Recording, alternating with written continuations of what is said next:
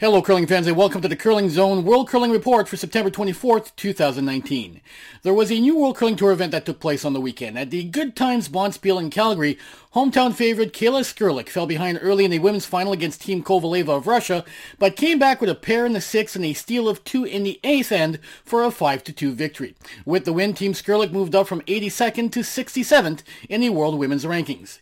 In the men's event, Daylan Vavrek of Sexsmith, Alberta stole all eight points in an 8-0 win over Cole Adams of Calgary. With the win, Vavrek moved up from 69th to 63rd in the world rankings. Speaking of world rankings, with most of the world's top teams not playing last weekend, there was very little movement in the top 15 in the world rankings.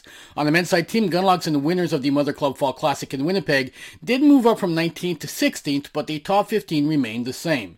And with their appearance in the final of the women's event at the Mother Club Fall Classic, Team Cannon moved up one spot in the women's world rankings to 14th, just ahead of Team Sidorova of Russia. Laura Walker's title victory in Winnipeg allowed her team to jump up two spots to 32nd in the world rankings. And that's your news and notes from the world of curling for September 24th, 2019. If you haven't done so yet, please follow the From the Hack Facebook page and Twitter feed for access to all our curling related content.